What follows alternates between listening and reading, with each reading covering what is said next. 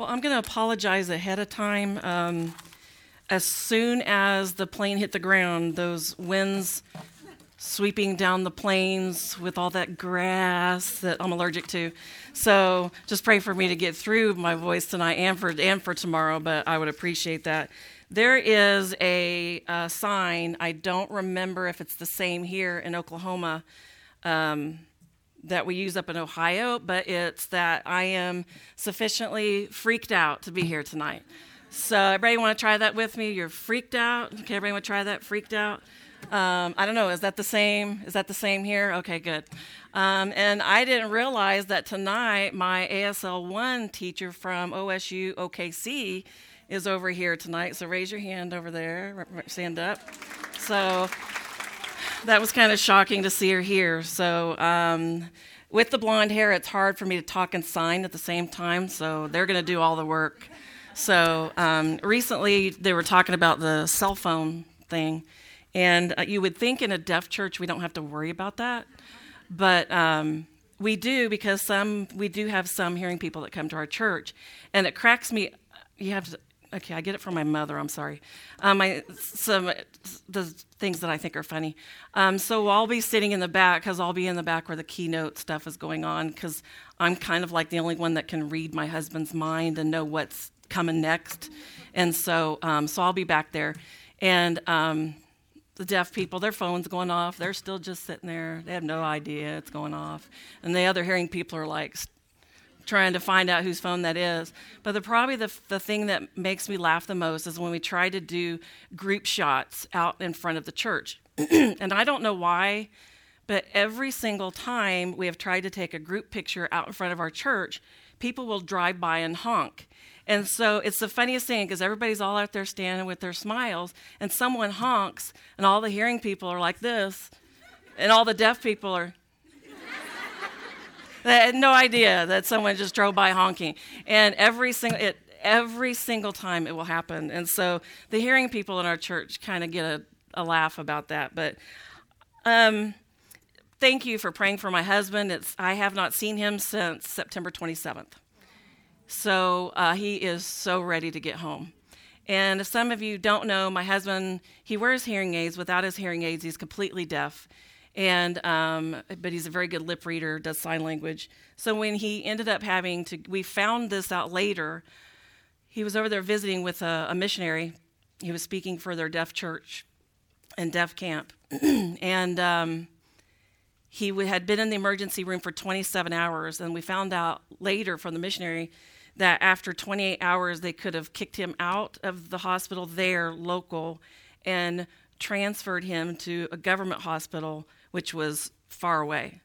And so the missionary who was there in the harvest uh, fought for him and got him into that hospital, and it was a very good hospital, uh, great experience for him. Um, the only issue was, but over there with the deaf, the deaf do not have a lot of rights like they do here in America. So he was not allowed. He was in the hospital in the ICU for a week, and uh, from Sunday to Sunday, and he was not allowed to have an interpreter. And so everybody there was all masked up, protective suit, you know, alien movie looking kind of stuff. And they would literally sit there at the edge of his bed with all of this. He had no ideas what medicines they're putting in him, what needles they're putting in him. He couldn't read their lips. They would not, you know, get an interpreter. Uh, so it was a very harrowing, harrowing experience for him. And I was telling some of the ladies that he woke up one day and there was a note on the side of the bed from the nurse that said, would you please stop hollering at us? We're just here to help you. And so he said he was really embarrassed about that. So he wrote a note back and it said, I'm sorry, but when I don't have my hearing aids in, I don't know how loud I'm hollering. So just point to your mouth and point down, and I'll lower the volume. So, um, but that was what he had to deal with for a week. So I want to thank everybody who was praying. Uh, my daughter, it was her first experience flying all the way from Africa by herself. She thought it was pretty cool that she got to make a pit stop in France, but got a few souvenirs. And that crazy girl, she she got in on Thursday night. She went to school on Friday, played a hard volleyball game against a tough team spiked the winning point, and then collapsed on the floor in exhaustion, and then slept all day Saturday. So I don't think my husband's going to be doing that when he gets back, though. so it's a little bit different age age wise. So, but it's a it's a blessing to be here. Um, I, we do have some. I don't know where they ended up putting the prayer cards on the table at front. I've got a few here back there. If you wouldn't mind grabbing some of those, and then if you would like to kind of follow our ministry with what we're doing, you could go to the website deafworldvision.com and there's a place that you can sign up for the uh, email uh, newsletters that electronic ones we put out um, every two months. And i told someone i said i know this is very ladylike to drink out of an Ozarka bottle but that's all i can really do. Um,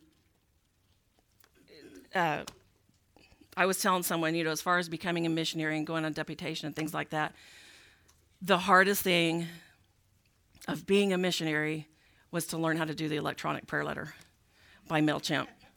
I am not a techie, and my son can always not always be by my side to show me how to do it all.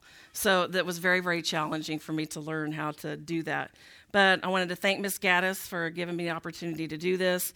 And um, it was, you know, we visited here before, so it was kind of expected for her to call. But I wanted to get an idea of who all is here okay. Um, how many of you are wives? If you would just raise your hand. Okay, wives. Okay, what about moms? Okay, uh, singles or singles in college. All right. Okay, uh, missionaries who are currently on deputation. Nobody? Wow. Okay, I guess they're doing their job, huh? Um, missionaries who are on furlough. I guess they're still out there doing their job, okay? Uh, church or college staff? Okay. All right, how many of you went to college or to church with me? Would you stand? Okay, I just want to know who I need to pay off before the end of, you know, this, before, you know. Okay, thank you. Be nice, y'all. Appreciate it.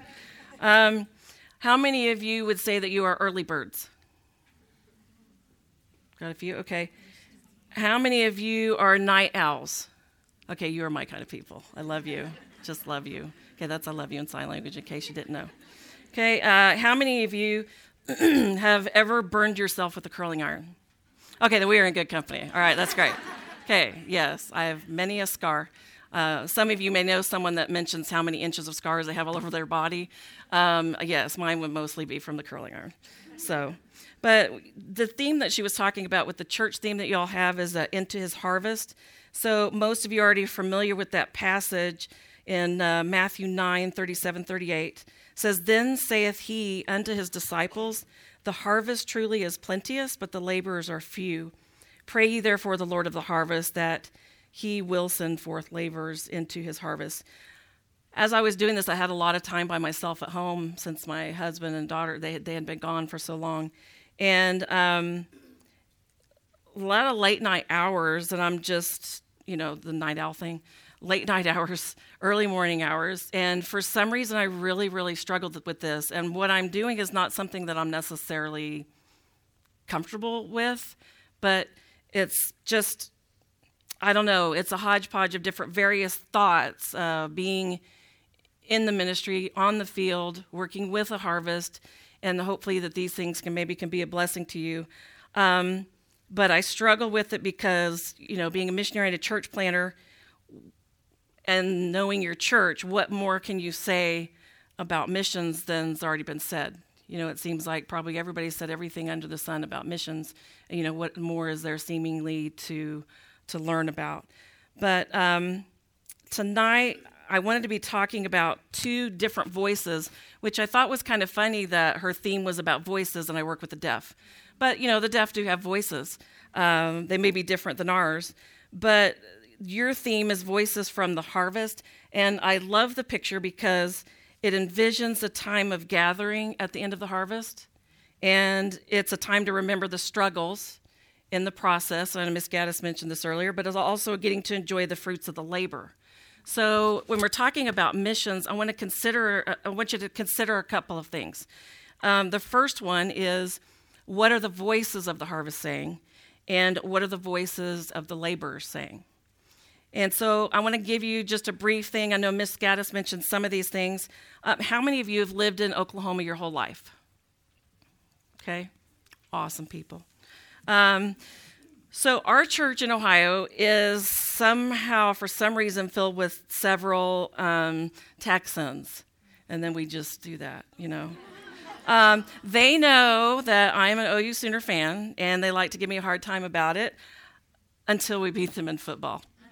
And then it's my turn to have a lot of fun with it. So I even have an OU mask that one of the ladies bought for me, and some of the Texans they have their Texas Longhorns masks, and you know they had different funds. I'm so glad to come back to freedom here because you can't go anywhere we are without having something on your face. So, um, but one reason why this is very difficult for me and for this kind of a subject is because I'm a very private person and I'm not overly like emotional. Um, so it's kind of hard for me to open up about some things. Um, I'm not typically a crier necessarily. I mean, sometimes I will. It depends on the situation. Um, but Oklahoma is um, it's very special to me, and I lied. I have so many memories here and some great people that I see out here. And I look back and I'm just, isn't that just an awesome God that we can not see each other for years, but it's just like it was yesterday. And that's God that does that. But as she mentioned, I was born in Ponca City, Oklahoma, and so was my mother. Uh, uh, anybody here from Ponca City, Oklahoma? Oh, hey, got a couple people. Uh, I know Brother Sam, he gets teased a lot about Ponca City, up where he's at, at his church uh, Brother Sam Waterloo. But my mom attends Central over there with Pastor Waterloo. But my parents met in high school there, and my first 10 years were spent in Enid. Um, I was a Garfield Greyhound at Garfield Elementary School in Enid, and I still remember the school song. Um, so while in Enid, a soul winner changed my parents' life and changed mine when they invited him to church and would not get up, or would not give up. And I'm so glad to have my mom here tonight. But it was there, here in Oklahoma. I went to Oklahoma Baptist College. I found the will of God for my life. I met my husband. It's where my children, my three children, were born, and where we worked for 23 years in the deaf ministry. It's an awesome place, and I love it. It was also here where I like to say that the voice of the harvest whispered across my soul and intersected with my voice as a worker in the field 20 years later. And some of you may have already heard this story. But whenever I was a young girl, um, I met my first deaf person in Enid, Oklahoma. Um, I was just fascinated by the language.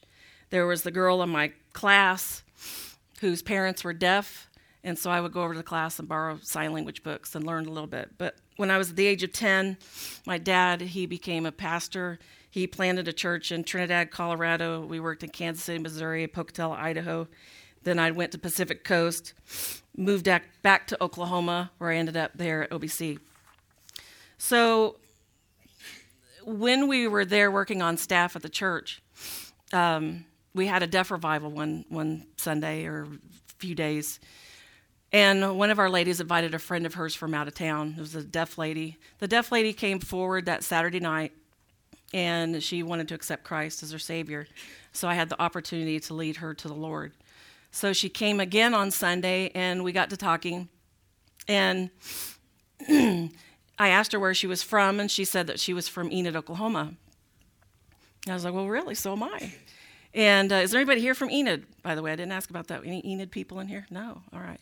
Um, so she asked me how old I was, and I told her. And she said, Well, I have a daughter your age. And I was just curious. I said, Well, what's your daughter's name? And she said, Her name is Wendy Evans. And I stopped for a minute and I realized that that was the deaf mother of my classmate 20 years prior who loaned me her sign language books when I was a kid. And she looked at me and she said, So, are you that little blonde girl that was always coming over to the house and borrowing the sign language books? And I said, Yes. And I thought that was such a phenomenal moment because it was like in this big world that we have, that God would just do that and not even in the same town and bring them together for that for that to happen and so it was there with that intersection between the harvest and my work in the field years later that I was able to see that big picture. And sometimes when we're working in the ministry or we're working in the harvest, all we see is now. We see that moment and we don't see that big picture. I mean, that was 20 years later for that to even occur and that was a blessing to me. So my focus is not completely on the deaf because a lot of things are similar, but that is my harvest. That's that's what I work with. And so working with the deaf, just a few cultural things. It's not necessarily an easy thing. Ha- you have to adjust to the language and culture. It's different. And by the way, sign language is not universal. It's different around the world. Um, matter of fact, my daughter was over there in, uh, with my husband in Africa, and um, she was saying, My name is, you know, spell her name. Well, then about three days later, she realized that our sign for name is their sign for toilet. My toilet is B R O O K L Y N N. And she wondered why all the little African kids, kids would running off laughing at her. Um, another thing that's unique to our harvest, and these are just some different things about the culture, is that when you are talking about the deaf, especially the professional deaf, you ready for a fight? Maybe you know this. Um, they do not like the term hearing impaired. It's offensive to them. The reason is because many of them feel that they are not broken. They are not impaired at all. So how can I be hearing impaired if I am not broken? It's a, it's a, they are proud to be deaf. And many times, if there's deaf and they have a child that's born deaf, they're excited about it. Oh, another one of us. That's an exciting thing. It's a, you know it's a big cultural thing. Um, so they don't see it as an impairment. They prefer the terms deaf or hard of hearing. So a lot of times when we travel and see different churches, maybe on their website, they'll have like they'll sometimes they'll have hearing impaired. I should, probably should have checked y'all's and see if you have that on there or not before I said this.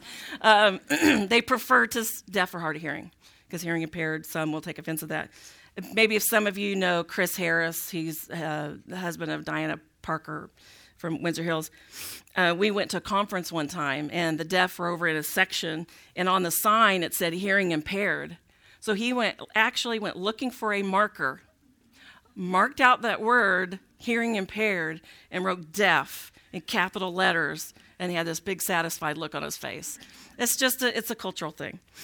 Okay, um, so we got a big kick out, you know, that one with Chris. Um, but he also hates the song, by the way. He absolutely hates the song, I Am Deaf, Do You Care? We, we ruined him for life because when he was in college, he had to be the little deaf boy begging on the streets. And he just hated that. I don't want to be begging on the streets. So, but he'd made a good beggar on the street, I got to say. Um, but anyway, I, I guess he never got over it. But the ladies in the, our class, our Lady Sunday School class, is LOL, Ladies of Life Signs, and that's not original. I think I stole it from a church in Oklahoma that does that too. Um, but some people think that when they're working with, their, with the deaf, they have to dumb things down. But that's not the case. It's just a different language structure. It's like if you were taking, you know, obviously you wouldn't use these big complex things if you're going to another country you know, and trying to explain these things. It's difficult no matter where you go in any country. It's just that they happen to be here in America. So that's a little, you know, that's a little bit different. So um, I kind of become, became burdened with our ladies, and I wanted to start with the subject of missions. I wanted to, them to understand the concept of missions.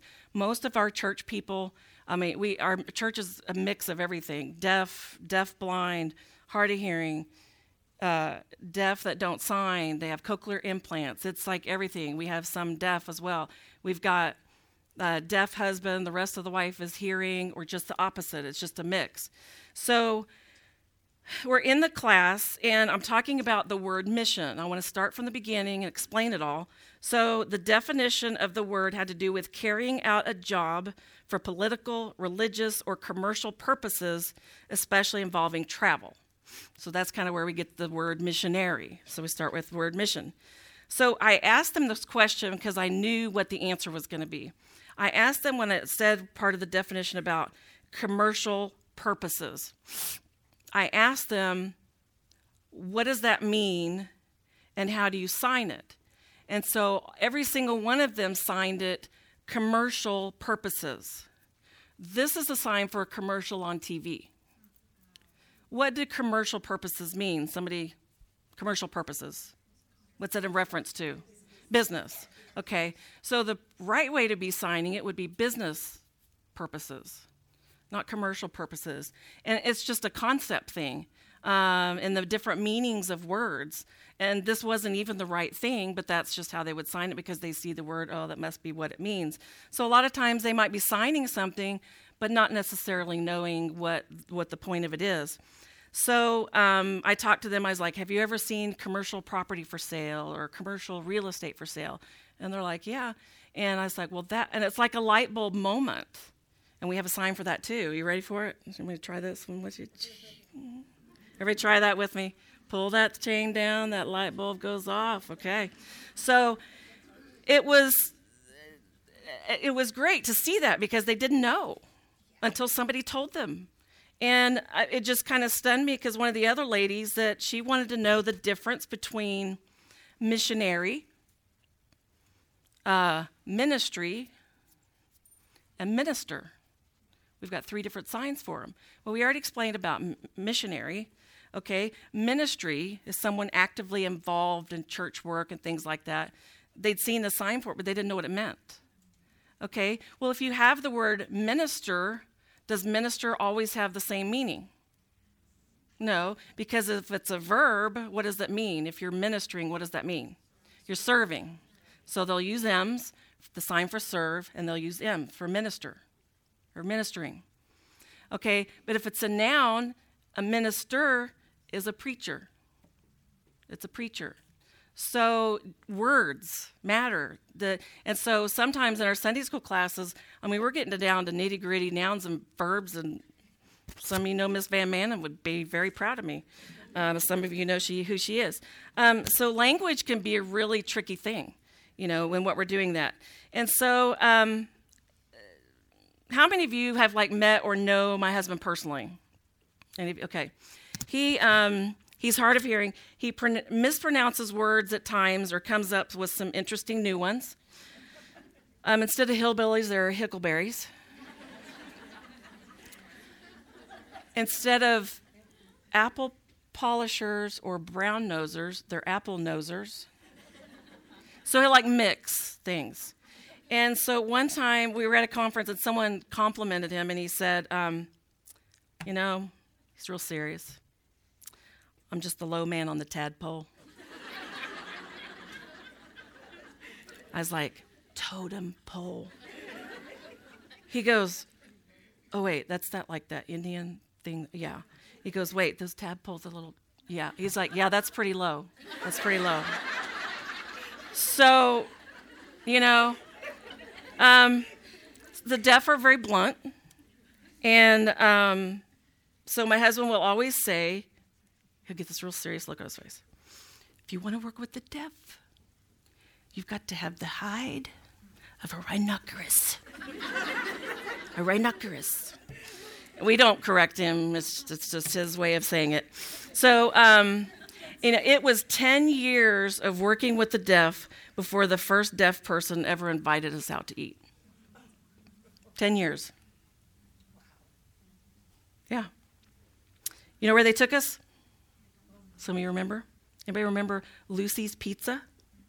Anybody remember that? It was on the southwest side of town. I cannot believe but they closed down because I think of health regulations. But, um, but hey, they took us out to eat. We were pretty impressed.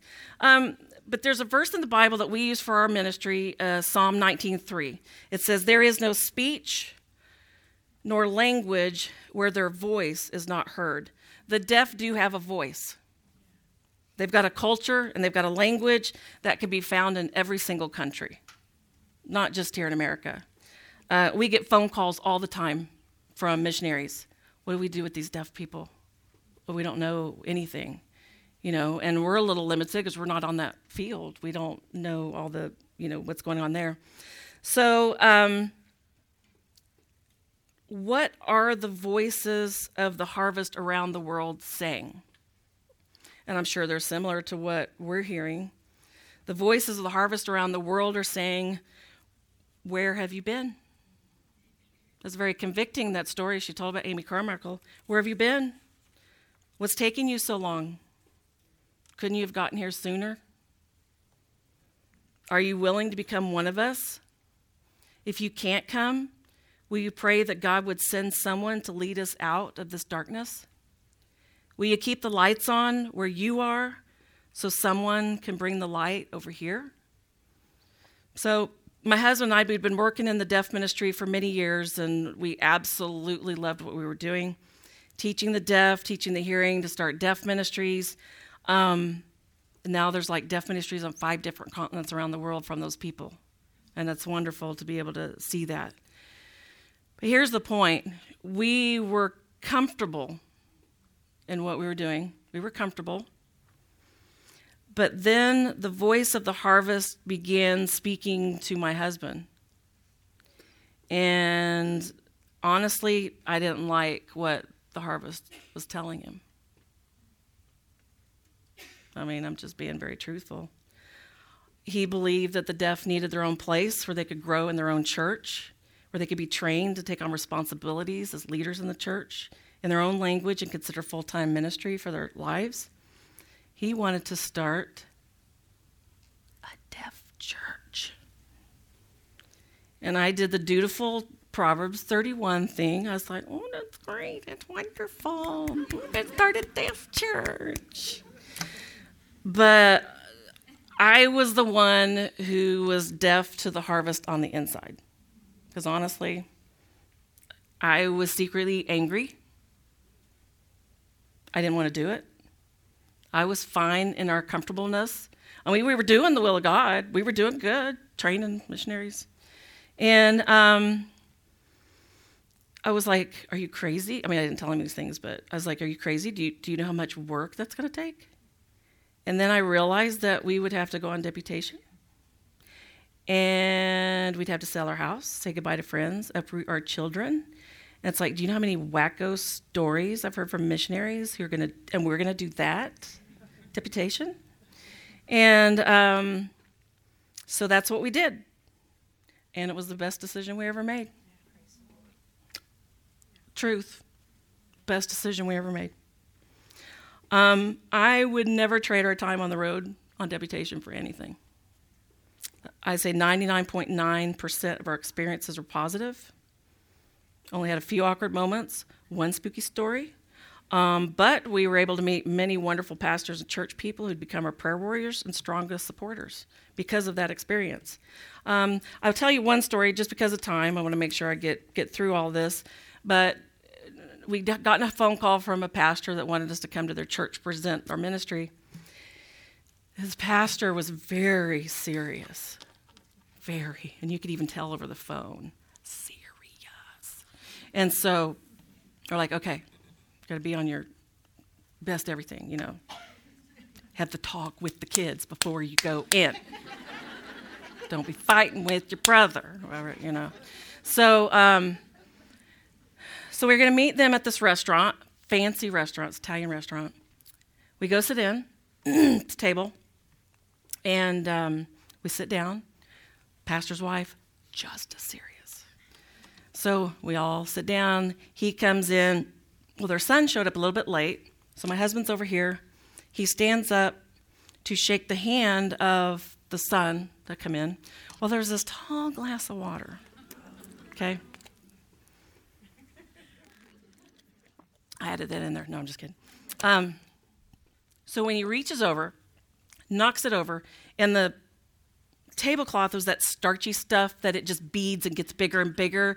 And when you try to clean it up, it gets even bigger and bigger. And it's like gravitating towards the pastor's wife. And so we're trying to grab all the ice and everything before it lands in her lap. And so my girls are over here like, okay, Dad, all right, this is embarrassing.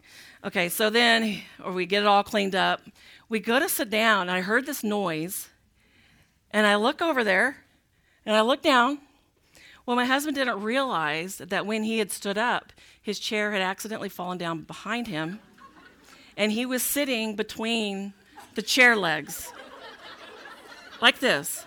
The table was a little high, and so his nose was like this, and the pastor stood up over there, and he's just looking up at him. And that very serious pastor just looks at him and says, Bless your heart.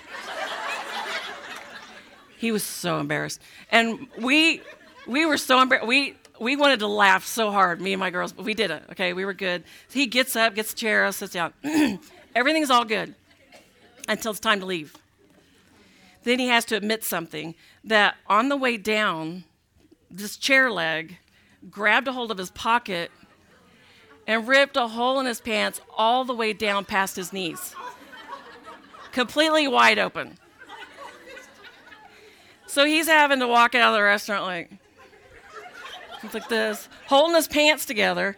Well, they use these certain bicycles that they really liked, and they wanted my husband to ride one. He's like, Well, make sure I'm riding this way because the ladies are over here. And he's, so he's trying to figure out how to get on this bike without his pants coming open. We left. He's like dying. We have a sign for that. It's like this. Your head's just this, okay?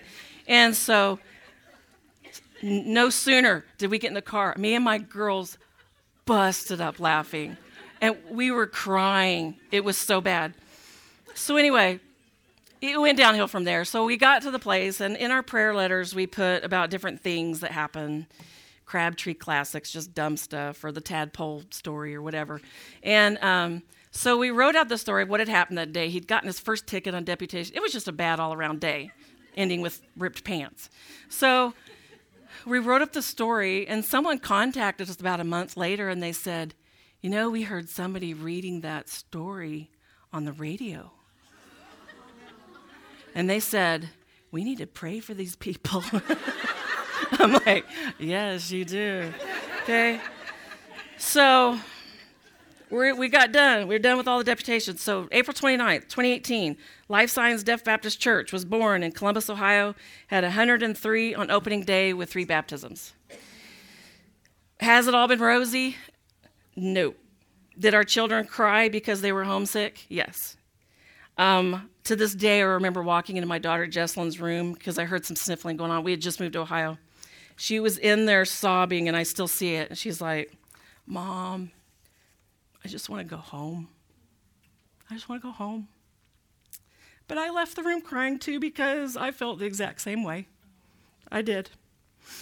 But was it the best decision we ever made? Absolutely. Absolutely. Now, Jesselyn wears OSU Buckeyes hats, made in Ohio t shirts.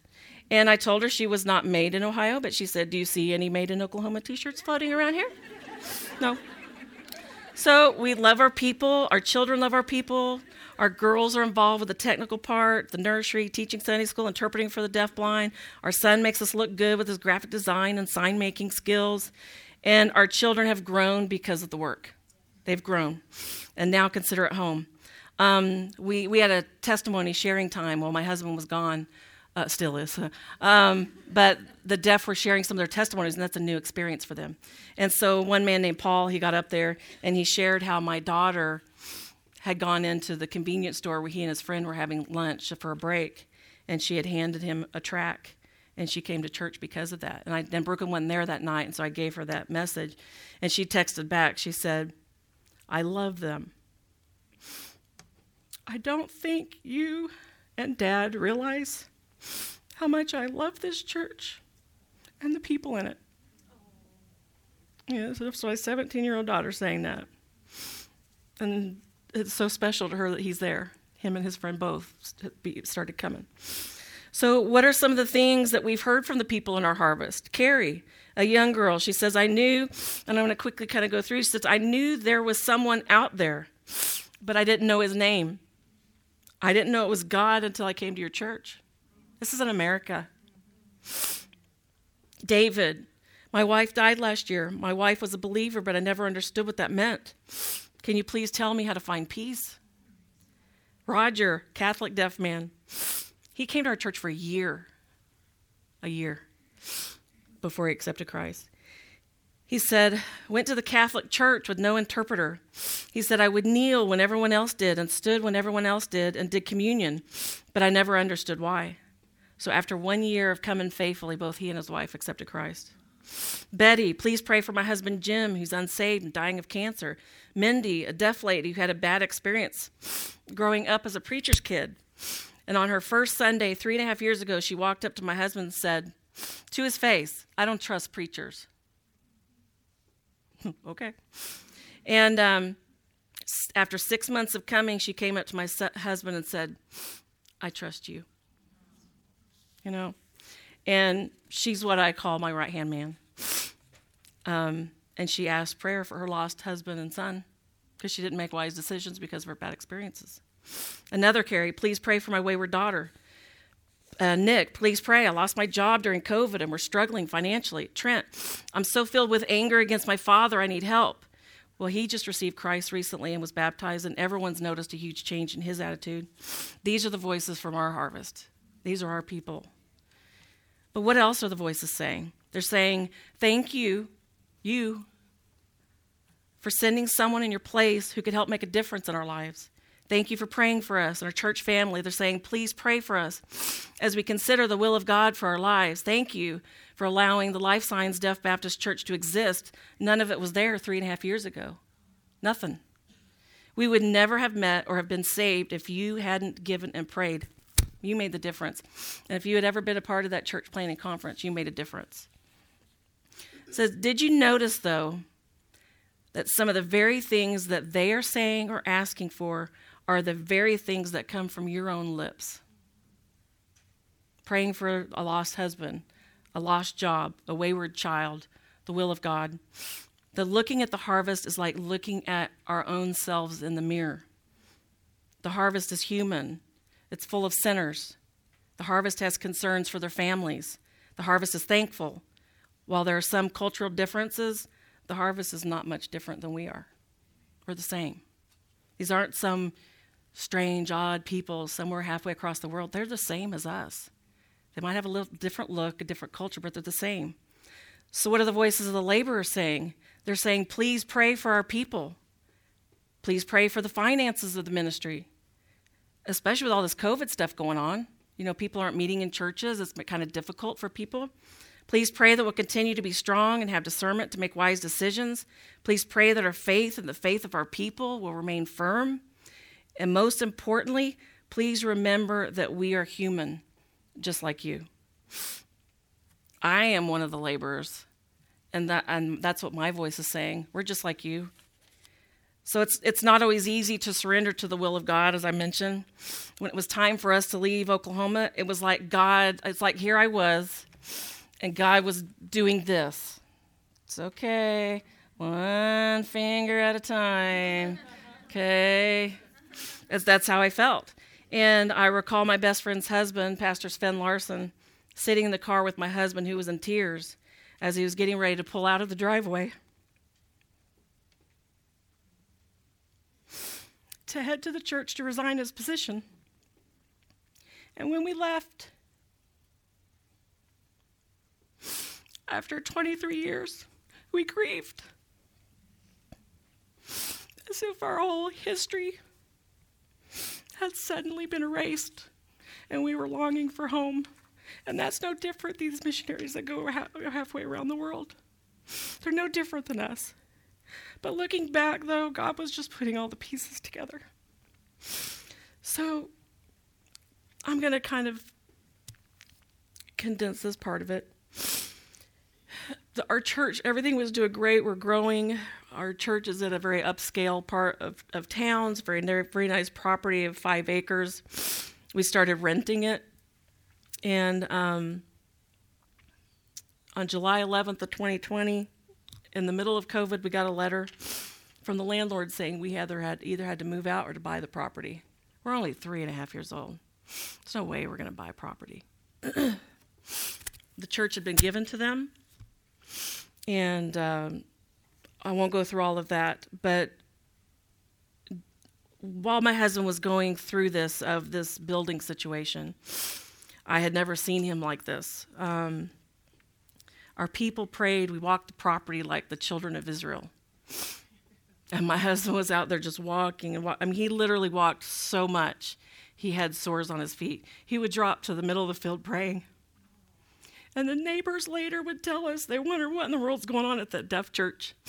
Seeing all those people walking around the property, they thought we were getting exercise because of COVID. They said, We need to do that too. That's probably a good idea. So Berdina, Roger's wife, came up to him, my husband, and said, Does God really hear our prayers? Does he? And my husband told God, he said, If for this one reason only, could you answer this prayer for us to get this building to strengthen the faith of Berdina and our people so they could see that you're real and that you hear our prayers? And this is the part I kind of wanted to emphasize here. Thank you.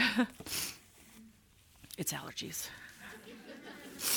Um, I was doing okay. You know, it was a little harder for my husband at the time. Um, but they put the, the, the, the, property on the market for such an astronomical number that even businesses couldn't buy it. It was crazy because very um, good property area. So I was doing okay until this one call that just hit me the wrong way. We were calling people who had businesses that maybe they were familiar with foundations that could help, you know, just seeing what we could find out there. So I was interpreting the call from my husband to a Christian businessman that we knew. And this is what he said I don't pull any punches, and I'm going to tell you straight out no one, no one is going to help you during COVID, and that's a fact. And uh, you wouldn't believe it, but I'm not typically a crier. But I broke into tears that wouldn't stop for about a month. I don't know what it was that did that to me. Just that one call of just like, I started having problems physically and with things with stress, couldn't sleep, and I couldn't even be there for my husband because it was so overwhelming to me in that situation. I don't know if any of you have ever experienced situations like that where it's just so just overwhelming in the moment. So the voices of the laborers are saying, Are you there? Can you hear me? We need you in our hour of need and doubt when we're going through our Red Sea moments. They're saying, Will you pray for our children that they'll be sensitive to the will of God in their lives? Will you pray that we remember that we're not alone when we feel isolated? Will you pray for our marriages to stay strong when the devil fights so hard against us? Will you pray that we continue to stay in love with each other when we're swamped with the work? Do any of those questions sound familiar to you? It's because we're the same. Everyday life decisions, we're the same. The harvest, the laborers, all of us. So God came through. Someone that knew my husband when he was a teenager called him up, said, I'm going to help you in negotiations. He got it down to a number, and we're like, hey, that's great, but we still can't afford that number. And he said, well, let's buy a church. He offered us a no interest loan and said we could pay him back in five years and possible renegotiation. Currently, well, our first goal in March is to have 37% of the mortgage paid off by then, and we're on the right track because of just p- people helping helping us.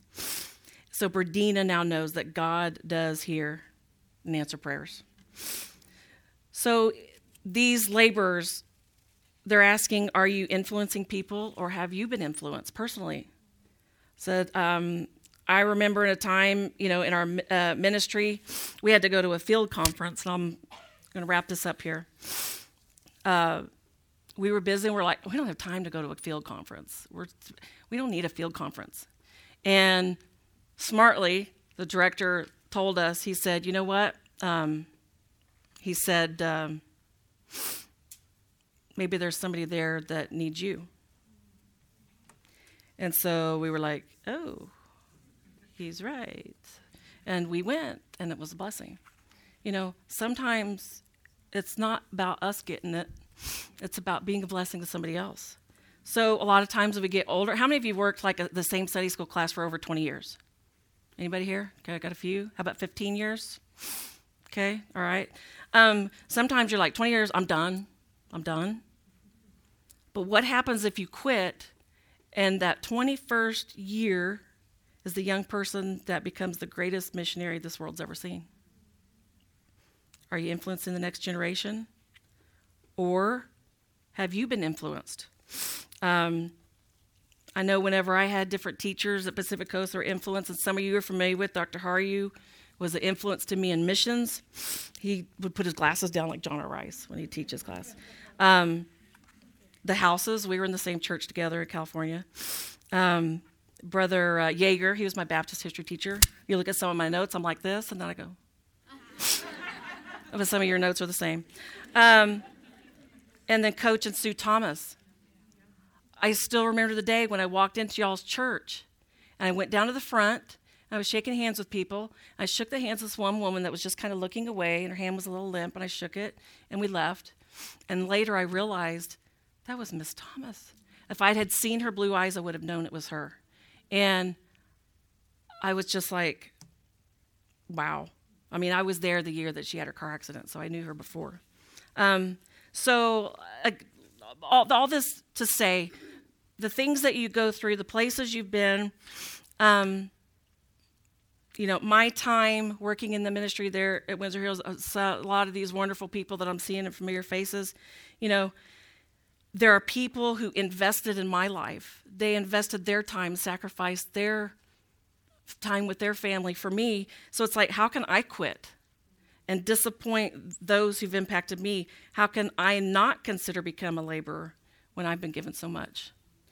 So, what's the last thing the voices of the laborers are saying? It's one word, and you saw it. I'm going to teach you how to do it in sign language. Everybody ready for it? Okay, go like this. Help! Help! Help. We need help. Um, our girls are the Sunday school teachers, they're the tech people. Um, our sound guy is completely deaf. Some of you know him, Justin Waters. He's our sound man. So he he's over here with the knobs, and my daughter's over here with the headphones going. you know, that's our sound system. We don't have a song leader. We don't have a youth director, college career director, nursery coordinator. Uh, thankfully, we got tech, vi- tech guys. If they quit falling through the ceiling and landing in the baptistry, we'd be good with that. Um, we need more interpreters for the deafblind. We don't have enough. It's a problem but every single mission field is crying out for help, more laborers. Um, we need you, the harvest needs you, God needs you. Just ask the question Does God want me there? Does God want me on the mission field? Just ask the question. If He does, don't hold back. Let Him fill in the pieces. He will. So you'll never regret it. He, if He doesn't call you, then remember us. Remember those people that you saw the testimonies of tonight, the people that you know. Stay faithful to God and your church family. Pray for us, our family, our people, and remember that the harvest and laborers were just like you.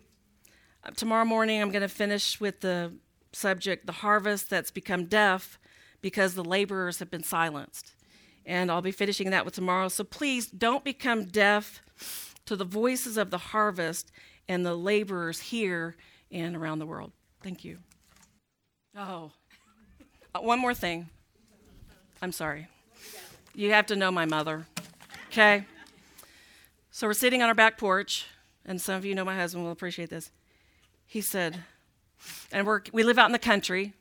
He says, Wow, those are some big concubines out there in that field. it's like, I think you mean combine? So you can blame my mother for that one.